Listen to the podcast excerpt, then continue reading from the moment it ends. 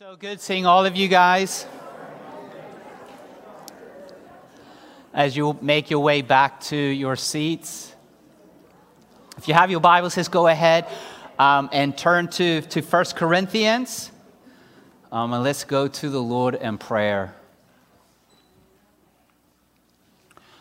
Our Heavenly Father, we thank you for the incredible mercy and grace that you have lavished upon us that we should be called children of God, and that is who we are. Lord, as we look at our text, we discover that we are your temple, your building, your field. As we sang some of these truths, we are your people, your family that you have bought and redeemed. And Lord, help us to never take that for granted. Help us to realize the wonderful privilege we have in you. And Lord, as we come to you in desperation, as we open up your word, can you speak to us, Lord? You know what we're going through. You know uh, what we're experiencing. You know what we're facing. You know our struggles, our fears. You know our doubts, our insecurities. Lord, can you minister to us?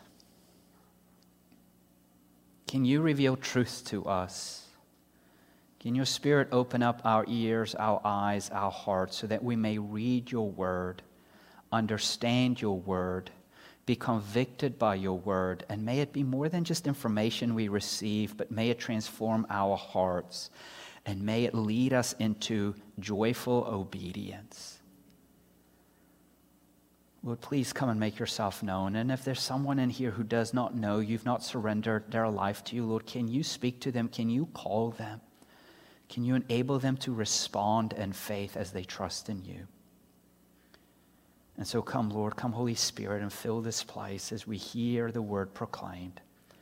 We ask all of this in Jesus' name. And all God's people said, Amen. If you have your Bibles, we're in 1 Corinthians as we're continuing our series through the book of 1 Corinthians. Now, in this letter uh, that Paul wrote to the church in Corinth, what Paul is doing, he's trying to reason and persuade uh, the, the church of Corinth, and he's addressing 10 issues. And basically, in all these 10 issues that he is addressing, the main theme that he's trying to communicate to the church in Corinth is that the gospel requires God's holy people to mature in purity and unity. And what he means by maturing in purity is this idea of that the church, the people of God who are holy, who've been set apart by God, are the ones who, to, who are supposed to look more distinct from the world, different from the world. So, in a sense, what he is saying is that the more distinct the church looks from the world, the more different and set apart it looks from the world, the more it will mature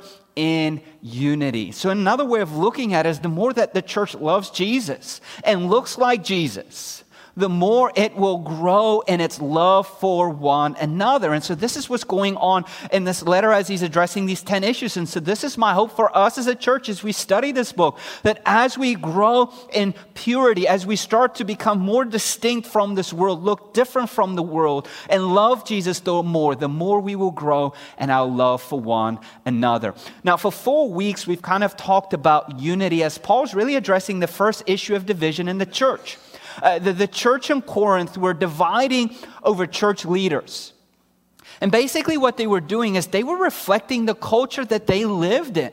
And so, what Paul is doing, Paul is appealing for unity. And really, the main basis for their unity is that the gospel requires the church to be united, and it is the gospel that ultimately unites the church. And so, what he's been doing over the last kind of two, two and a half chapters is really unpacking what it looks like and how the gospel requires us to be united and how the gospel unites us. And so, he reminds the church in Corinth, like, what is central to the gospel message? A crucified Savior. The world looks at the gospel message and it sees it as foolish and weak, and yet we know that the gospel message of a crucified Savior is the power and the wisdom of God. And so, if that is true, what does that mean for us? That means we don't follow worldly values and wisdom, but rather we fix our eyes on Jesus. Because Jesus is the power and wisdom of God. And then he, he reminded them that the followers of Christ are mostly low status people.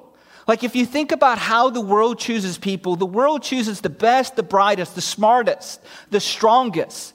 And who does God choose?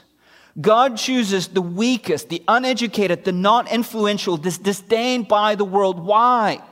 So that no one may boast before him in his presence. And so, if that is true, what does that mean for us? That means that we, as followers of Jesus who've been called by God and chosen by God, we walk in humility as God's chosen people. And then he reminds the church that the message that they've heard proclaimed about a crucified Savior is not a display of man's wisdom and man's power, but rather is a display of the Spirit's power. That means the reason for their conversion, the reason for them understanding the gospel is not because Paul did such a great job explaining it to them but rather the Spirit opened up their ears, their eyes, and their hearts so they may respond to the gospel message. And that means their faith wasn't be in some teacher, but rather in Christ and in Christ alone. And then he reminds them that God revealed his wisdom to his people through his Spirit. That they have the Spirit of God living inside of them, so they need to walk in step of the Spirit. So that's been Paul's argument about addressing division in the church. So you're thinking to yourself, well, all of this is about the gospel. What does it have to do about division and unity? What Paul really is doing, he laid this gospel foundation. And now in chapter three, we're going to get to it. He's going to directly rebuke the division. He's going to give them two warnings the warning to church leaders, church teachers, and the warning to everyone and then he's going to give an exhortation. So let's look at uh, chapter 3. We're going to try to wrap up the entire chapter uh, today, this morning. Let, us look at uh, 1 Corinthians chapter 3, verse 1. It says this For my part, brothers and sisters, I was not able to speak to you as spiritual people, but as people of the flesh, as babies in Christ. I gave you milk to drink, not solid food, since you were not ready for it. In fact, you're still not ready because you're still worldly. For since there is envy and strife among you, are you not worldly and behaving like mere humans? For whenever someone says, I belong to Paul, and another, I belong to Apollos, are you not acting like mere humans? So, so let's stop here. Eh, so, if you're taking notes, here's the very first rebuke that Paul offers. If you're taking notes, is this is that division among Christians is a sign of spiritual immaturity. Division among Christians is a sign of spiritual immaturity. So, what's Paul doing? How's he rebuking the church of Corinth? He's saying, You guys aren't acting like grown ups. You're acting like a bunch of babies. By now, in your walk with the Lord, you should have grown up in your salvation. You should have been able to now eat solid food, adult food. But yet, you're still acting like a bunch of babies drinking spiritual milk.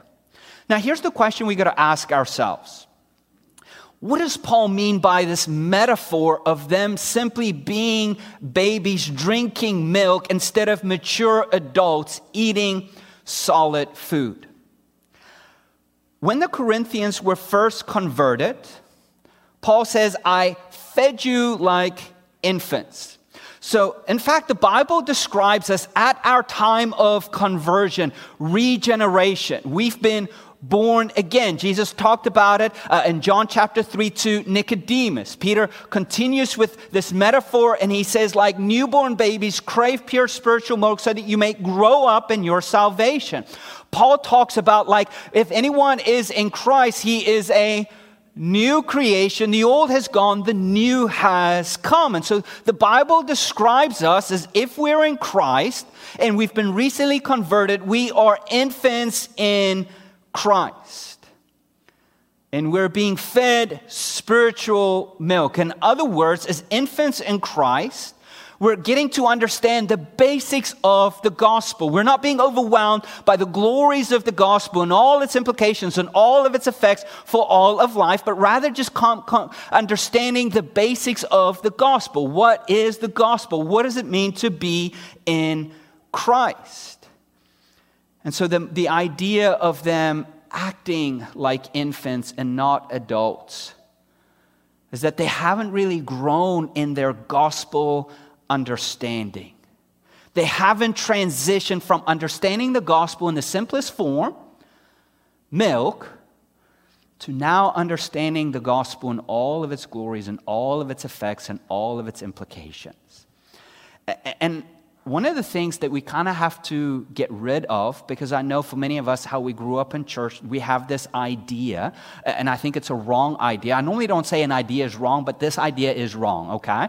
We have this idea that it is wrong that, so, that, that spiritual milk is the gospel, and then solid food is moving beyond the gospel. That is a wrong idea because what does that teach us? That teaches us that we need to graduate from the gospel, that the gospel is a past event that occurred in our lives. And the problem with that is now we see no relevance to the gospel in our lives for today. And yet, if we think about it, the gospel is such a simple thing in a sense because it is Christ's work on the cross on our behalf through his life, death, burial, and resurrection. We can kind of all understand it. And yet, in its most complexities, what does it mean for us as a believer? Like, I have been redeemed. I have been reconciled. I have been adopted. Now I am in Christ, united with Christ, heir to the throne.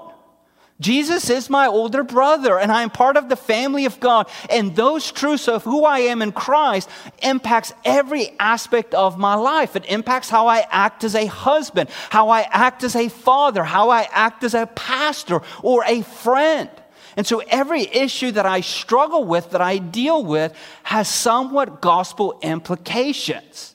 And for some of you are like thinking, what is this guy talking about?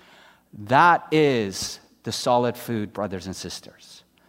Understanding the relevance of the gospel in every implications in every situation of our lives and what that means for us. So when Paul is saying, hey, I, y'all should have been getting off the milk and started actually eating steak, he's not saying move beyond the gospel, but what he is saying is you need to mature in your gospel understanding by now. Because think about it how does the gospel speak into division?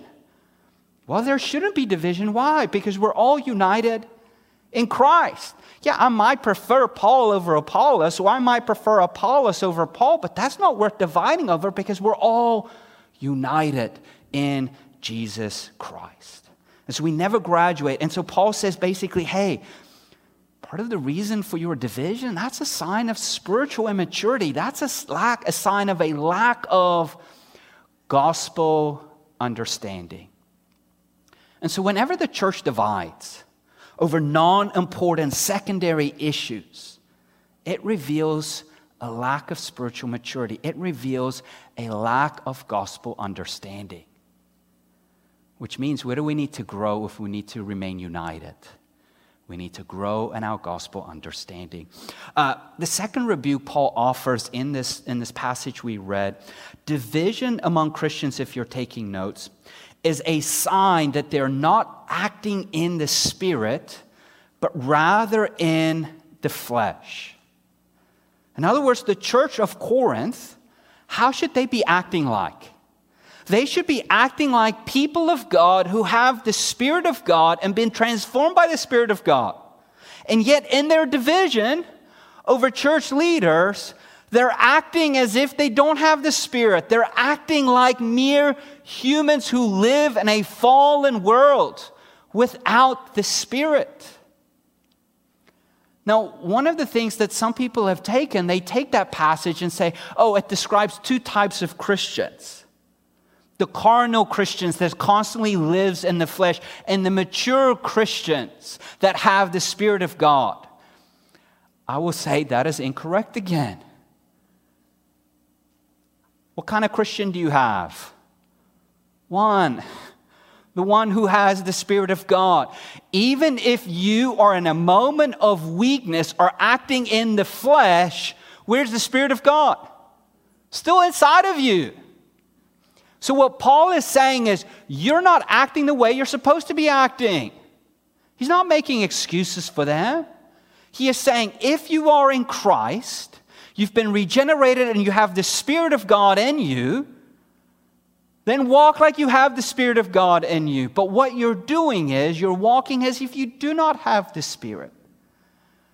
So be reminded of who you are. God's chosen people, regenerated by the Holy Spirit. Because again, think about uh, this passage, and two weeks ago, in chapter 2, what was his main point the whole time?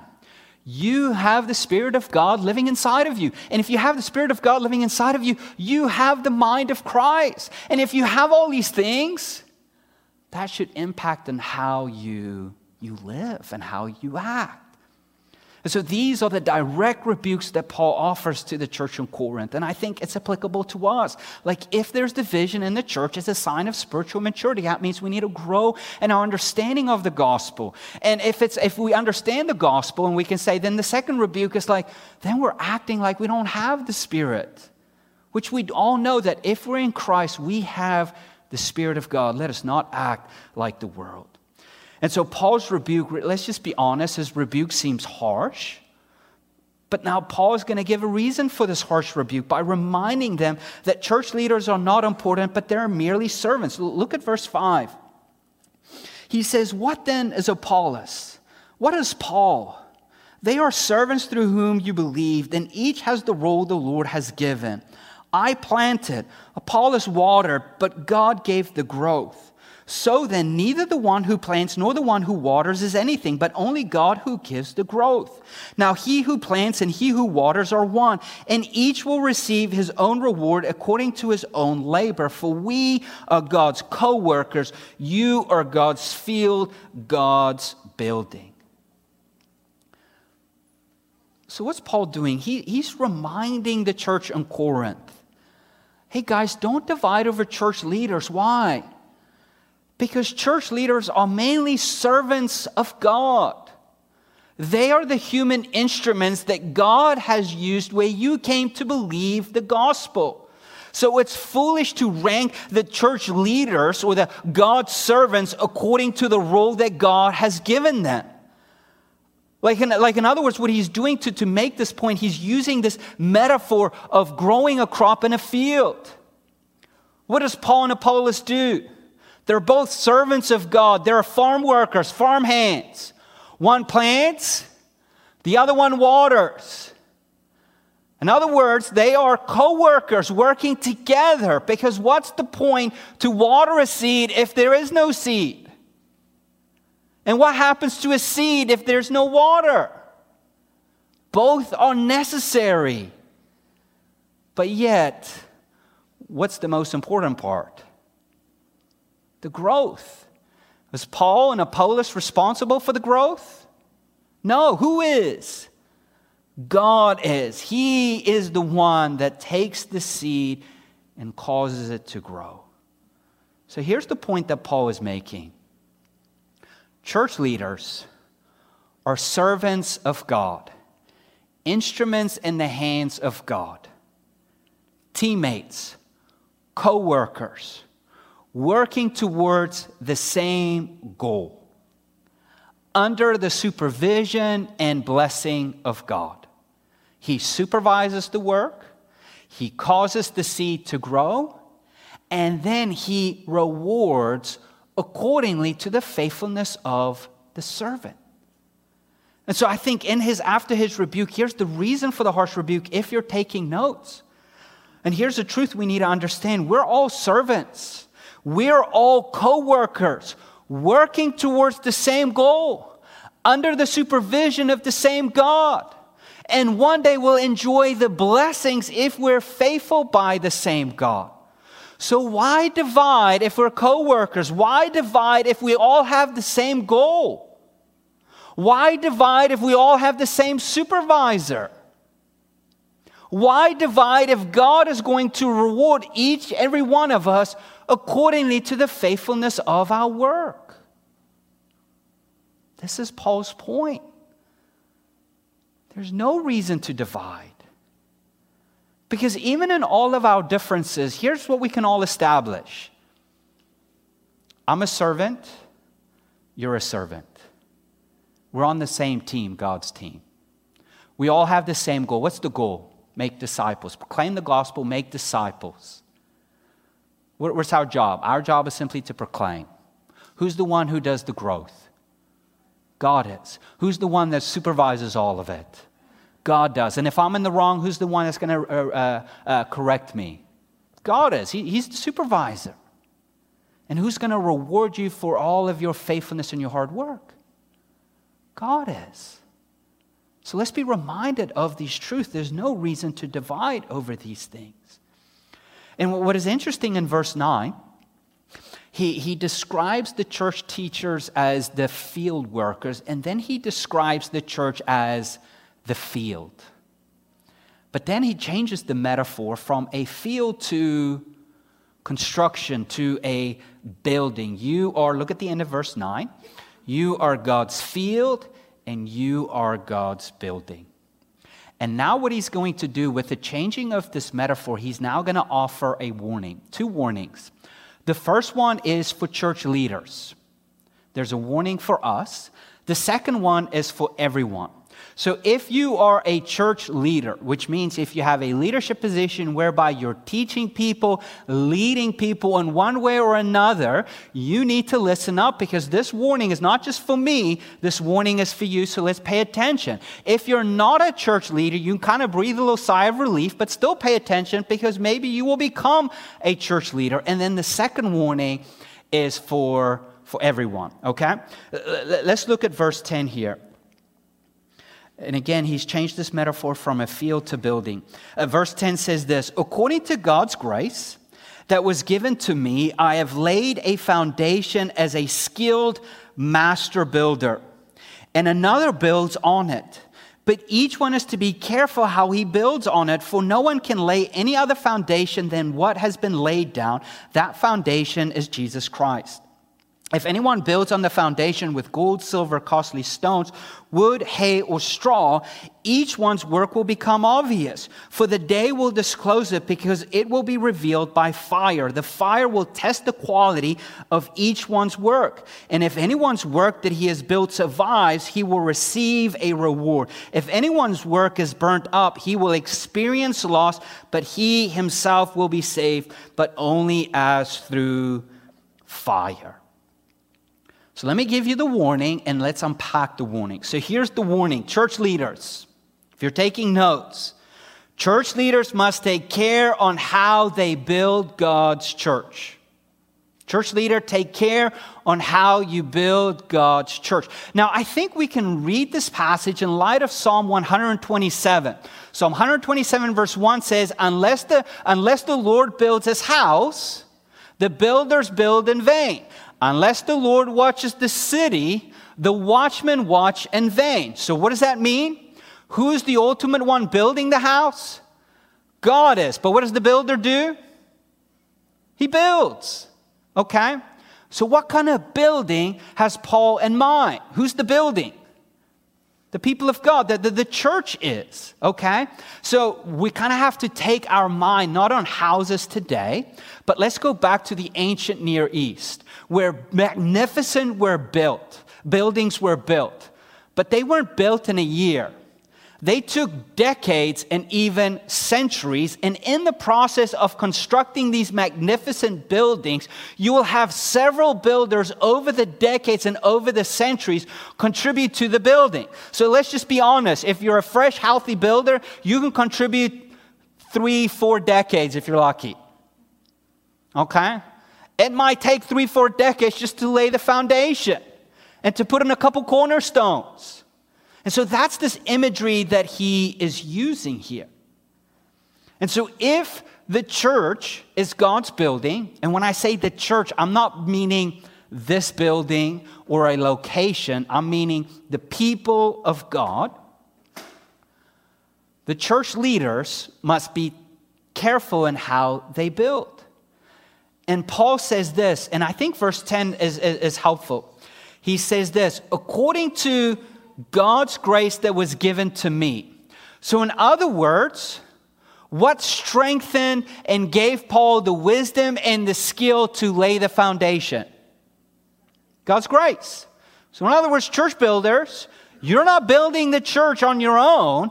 It is by God's grace through His Spirit that has strengthened you and gifted you and given you all you need to build His church.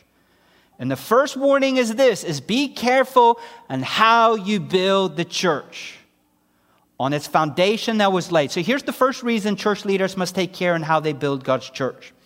The first reason is each builder must take care on how he builds God's church is that once the church is established, once the foundation is laid, one cannot relay the foundation because verse 11 says this. The foundation is what? The foundation is Jesus Christ. So in other words, be careful in how you build God's church. If the foundation is established, you can't relay it or build off of the, off the foundation. What happens when a building starts veering off the foundation? The building becomes unstable. So, as a church leader, your number one responsibility as you're building God's church is to make sure that the church is built on the foundation of Jesus Christ. And the second it starts veering off, it starts getting off by a half an inch and an inch.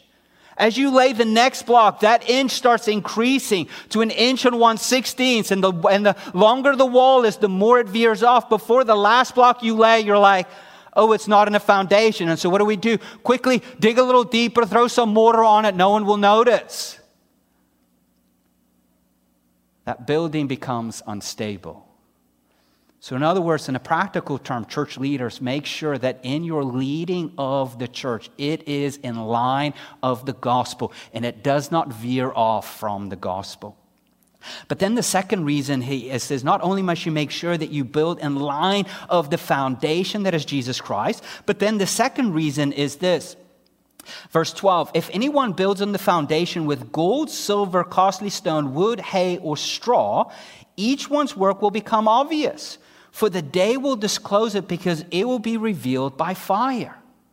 In other words, not only is the quality of your work going to be judged, but the type of material you use is going to be judged. So if you use cheap, perishable, flammable material, guess what's going to happen when it's being judged by fire? It's going to burn up. So not only do we have to make sure as church leaders we build in line of the gospel, but we also have to make sure we use the best of material, the most costliest material. Now, now you're like, what does that mean? Well, well, think about Paul has constantly compared worldly wisdom, worldly values with godly wisdom, godly values. Think about our culture and think of even about the culture of today, of, of, of in that ancient near world. Like, what does our world want?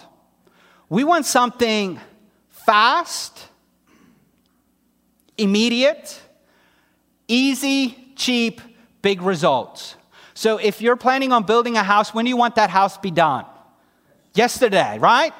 Like, like, I don't care what it takes, make sure you do it right, and let's create cheap materials that is easier to handle, that we can throw up there, that can show the customer instant results of look how fast their house is being built. No one wants to handle a one ton or two ton granite block for the walls. Why? Because in order to lay just that block, it takes heavy machinery and tons of time just to set the block. And what do you have to show for? Oh, look, a block is laid. But in our culture, results. Let's get her done. Let's do it fast. So it looks good from appearance, but a little wind comes, a little fire comes, blows up and smokes. And what that means for the church, honestly, like as church leaders, I constantly find myself tempted. Because what do all of you guys demand from your pastor? Pastor, we demand results. We want to see the church grow. We want us to do things this. And so I find myself constantly tempted. Maybe there's a shortcut. Maybe we can do this to create instant results. Who wants to put in the long, slow work of discipling people? No one wants to do that because it doesn't show results immediately. How many of you have been following Christ for 20 years now? I'm not seeing much results right now, am I? Are you seeing any results? But we find ourselves tempted of wanting to gear off, wanting to draw a crowd, giving the things what people ultimately want. And like church leaders, we use cheap material because no one's going to notice it. It's going to look good, it's going to be instant results. We're going to high five one another and say, Look at this church that we've built. And yet the Lord is going to come and He's going to test it through fire. And it burns up and smokes. Uh oh, I should have persevered. I shouldn't have cut corners. I should have done the long, slow, hard work of listening to the Lord and faithfully making disciples. And in that warning, there's encouragement. What's the encouragement for the church leader who makes sure he builds in line on the foundation? He uses the costly material and he feels like, man, I am up against the wall. I, I feel like, like I'm taking two steps forwards and 10 steps back because now I got to pick that block up and reset it again because it moved off a little bit. What's the encouragement part? What, is the, uh, what encourages us? God will reward you according to the work you've done. Like there is a reward that is waiting for you at the end. It might seem hard now and it might seem discouraging because you feel like your entire life, all you've laid is just one big block. And yet, God's that's going to be revealed and God's going to reward you. And for the church leader who uses costly, who uses perishable materials and cheap materials, there's a warning. But then that does not mean they forfeit their souls. Why? Because God accepts them not because of what kind of material they've used, but because what Christ has done on their behalf. But the Lord will still reward them according to their faithfulness and the work they've done. And that's what he means by escaping by the fire, and yet their souls will be saved because it's saved on the basis of the work of Jesus Christ. So, church leaders, work hard. Be faithful on how you build God's church. Don't deviate from the gospel. Don't use cheap material that might make people happy because it's instant and, and we can see the results. Put in the long, slow, steady work of making disciples, trusting that the Lord is going to reward you at the end. Be encouraged by that. So now that the church leaders have paid attention, now everybody pays attention because here's the second warning. Look at verse, verse 16. And I think it's like a wonderful promise and a, uh, very harsh warning. Verse 16 says this don't you yourselves know that you are God's temple and the Spirit of God lives in you? Let's just stop there. Think about that incredible truth. What is, what is Paul reminding the church of Corinth? Even in their fleshy acting of spiritually immature, what does he tell them? You are God's temple. The Spirit of God lives inside of you. Think about that wonderful promise, that wonderful encouragement. Okay, you might have been acting a fool a little bit, but that doesn't change who you are. You're God's temple. You have the Spirit of God living inside of you. And because that promise and encouragement is so great, that's what makes the warning so severe. Look, look at verse 17. If anyone destroys God's temple, aka God's church, God will destroy him. For God's temple is holy, and that is who you are. If you're taking notes, the warning, fill in the blanks, it's easy. God will destroy anyone who attempts to destroy his church. He's describing the church as his building, his temple. And even think about the theme of the temple. In the Old Testament, what was the temple? The temple was where God dwelt among his people. In the New Testament, God continues to dwell among his people, but where? Inside, in the church, inside of them, because the Spirit of God lives where? inside of all of us who are in Christ. And so, if the first warning was for the builders who construct the building, the second warning is for anyone, because anyone can destroy the church. Not just the, that warning can be for the church leader who attempts to destroy the church. That can be for the member who attempts to destroy the church. And that can even be for the non member, for the world. You're like, okay, how do people attempt to destroy the church? Well, Church leaders can attempt to destroy the church by teaching false doctrine, abusing people for personal gain. It's all about the salaries, the private jets, the airplanes. You are a means to an end. Guess what the warning is for you, church leader, if you do that? God sees you.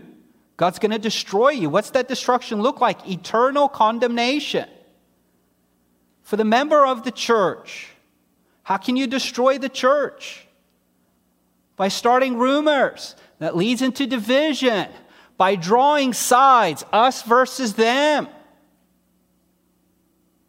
And the warning is you do that. God is going to destroy for the world who's persecuting the church, who's trying to eradicate the church of Jesus Christ. What's that warning? God is going to destroy you. And the reason why God will destroy temple destroyers, because the temple is God's, it is holy. This is a warning in Scripture. Warnings must be taken seriously. And if we are guilty of them, these warnings should stir our hearts to confess it and repent of it. That's why I think Paul, first of all, reminds us of who we are first. You are who? God's temple. The Spirit of God lives inside of you. Remember that. Now pay attention to the warning. That does not mean, oh, we can just take the warning and throw it to the side. No, we now pay attention to the warning. And as we pay attention to the warning and we look in the mirror, we're like, uh oh, I might have been guilty of that. What does that mean for me then? You confess it, you repent of it. That warning is supposed to be taken seriously. Um, then he offers an exhortation, and then we're done. We'll do some application. Verse 18 says this Let no one deceive himself. If anyone among you thinks he is wise in this age, let him become a fool so that he can become wise. For the wisdom of this world is foolishness with God. Since it is written, He catches the wise in their craftiness. And again, the Lord knows the reasoning of the wise are futile. So let no one boast in human leaders, for everything is yours, whether Paul or Apollos or Cephas or the world or life or death or things present or things to come. Everything is yours, and you belong to Christ, and Christ belongs to God. So, Paul kind of returns back to the fact that God's wisdom is far superior to the world's wisdom. And for us to acquire God's wisdom, we almost have to become fools according to the world. But here is in verse 21, here's the exhortation Let no one boast in human leaders. Let no one boast, if you're taking notes, in church leaders. Think about this. Compare the wisdom with God and the wisdom with the world. What do the world do when it comes to their leaders? They boast in them if they perform. And if they fail, what do they do? They break them down. Let's just be honest. What's Paul saying? Not so with you. God's wisdom, we do not boast in our leaders. Now, for sure, leaders are a gift of God. They're a grace of God to his church. But why do we not boast in church leaders? Look at this phrase here. For everything is yours. It's, it's mentioned in verse 21, and it's mentioned at the end of verse 22. Everything is yours. What does he mean by that? Church leaders belong to you. They are a gift to you from God. And as God's people, everything is ours. Why? Because everything belongs to the Lord. Everything belongs to Christ. And if we belong to Christ and Christ belongs to God, then we belong to God and everything is ours. Uh, and, and this phrase, remember um, in, in chapter 1, the church was guilty of saying, I belong to Paul. I belong to Cephas. When he is saying everything is yours, he's basically saying, nah, uh uh. You don't belong to Paul. You don't belong to Cephas. Paul belongs to you. Cephas belongs to you because everything is yours in Jesus Christ. They are gifts from the Lord. And that is the point that he's trying to make and the slogan that he is changing. So, so let's wrap it up in application here. Sorry, I didn't have application in your notes, but maybe the Lord can give you a special application. Um, in this text, there's three things we can assume about a believer in Christ.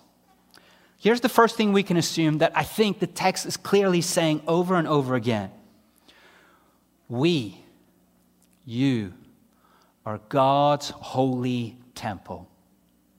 You're built on the foundation of the work of Jesus Christ, and you are filled with God's Spirit. That's important truth for you to understand. Who are you? You're God's temple. We are God's temple. You're built on the foundation of the work of Jesus Christ that He's accomplished for you. You are filled with His Spirit. Okay? Now, we also see in our text, even though that is true, we are still, in a sense, capable of spiritual immaturity, and living like people of the flesh. We're capable of doing it, but does that change the first truth? No, it doesn't change the first truth. If the first truth is true, and we're still capable of spiritual immaturity and living like people of the flesh, the third truth we have to understand is the first truth. What do we have? The Holy Spirit. What's the Holy Spirit doing? Working in us. He is working in us. Why is He working in us? So that when we find ourselves acting spiritually mature, immature, acting like people of the flesh, causing divisions with rumors or whichever way, we can be confronted by the warning, knowing that the first truths are true. I am God's holy temple built on the foundation of Jesus Christ. The Spirit lives inside of me and He's working in me and He is through me. So when I'm faced with this warning, I don't have to be crushed. I can be convicted and I can see my sin as sin and I can freely confess it and repent from it because who am I? I'm God's temple. I'm built on His foundation. I have the Spirit. Like, do you see this almost this tension? Because I know for some of you, you want to take a whip and just beat yourself to death. Like, I'm not worthy. Oh, woe is me. And then some of you want to take your sin and just kind of like, yeah, let's just not, that's not me. It's no. The truth is, you are God's temple. You're built on Jesus Christ. You have the Holy Spirit living inside of you. And the truth is, all of you have been guilty of spiritually immaturity and acting like people in the flesh. And for some of you, you've been more responsible than others than causing division. And rather than feeling singled out or called out by me, I'm not making eye contact with any of you. You can walk out of here saying, Yeah, that's true. I can deal with my sin. I can confess it, I can repent from it because of what Christ has done. I don't have to be crushed by it. I don't have to pretend it doesn't exist. Like, Like we, as God's people, should be the most open, transparent people when it comes to our sin. Why? Because of the gospel of Jesus Christ. And this is what I mean, and I think this is what Paul is meaning with solid food. Growing in our gospel understanding so that when we're confronted by our sin, we don't have to be angry. We don't have to feel defeated. We don't have to pretend it doesn't exist. We can say, Yeah, I've messed up. I was wrong. I shouldn't have done that. Can you forgive me? Lord, can you forgive me? I, I repent. I turn from that. And then Paul reminds the church that the, even the greatest leaders, they're only servants. And their labor and their fruitfulness is a result of not their skill, result of God. And if that is true, because our gifts and our service are according to God's grace, A, we don't take credit when good things are happening, and B, we don't get crushed when bad things are happening. Church leader, listen to this truth. You are a servant of God. You've been given a task. Church, your leaders are a gift from God. And when they're doing something great, it's because of God. And when things are falling apart, God is working even in the midst of it because who's the supervisor? Don't be crushed by it. Say, Lord, help me to learn from this. Expose to me my sin. Help me to repent. Because what's true for the church leader and the church, we are the church, which means we are God's temple built on the foundation of Jesus Christ and the Spirit working inside of us. And as we get to communion, guess what? That truth reiterates in the cup and in the bread. We are God's people built on the work that He has done for us, His body given to us, His blood shed for us. We have the Spirit of God living inside of us and taking these truths and these realities and hitting us and confronting our sin so that we may joyfully confess and repent and say, What an incredible Savior I have. So let me pray for us and let's get into communion. Lord, thank you that we are your temple. We are your building. You are committed in building us up because you are committed to your church. And what a foundation we have an unmovable, unshakable foundation. The rock of Jesus Christ and his work is finished on our behalf. And Lord, when it seems like the construction is moving slow and it seems like it's like two steps forwards, five steps back, we can be encouraged because you're the ultimate supervisor. You're building your church. And you even said to Peter, Peter, on this rock I will build my church, and the gates of hell will not be able to prevail against it. And your church is this magnificent building that you are building, and you're using us as human instruments to build it. Lord, may we, as your church leaders, be faithful in building it in line of the gospel, doing the long, slow work Lord, and as your building, as your people, may we be in awe of the grand architect. That is you, Lord Jesus, the foundation. Without you, we will not be able to stand. And may we trust in your Spirit to continue to work in us.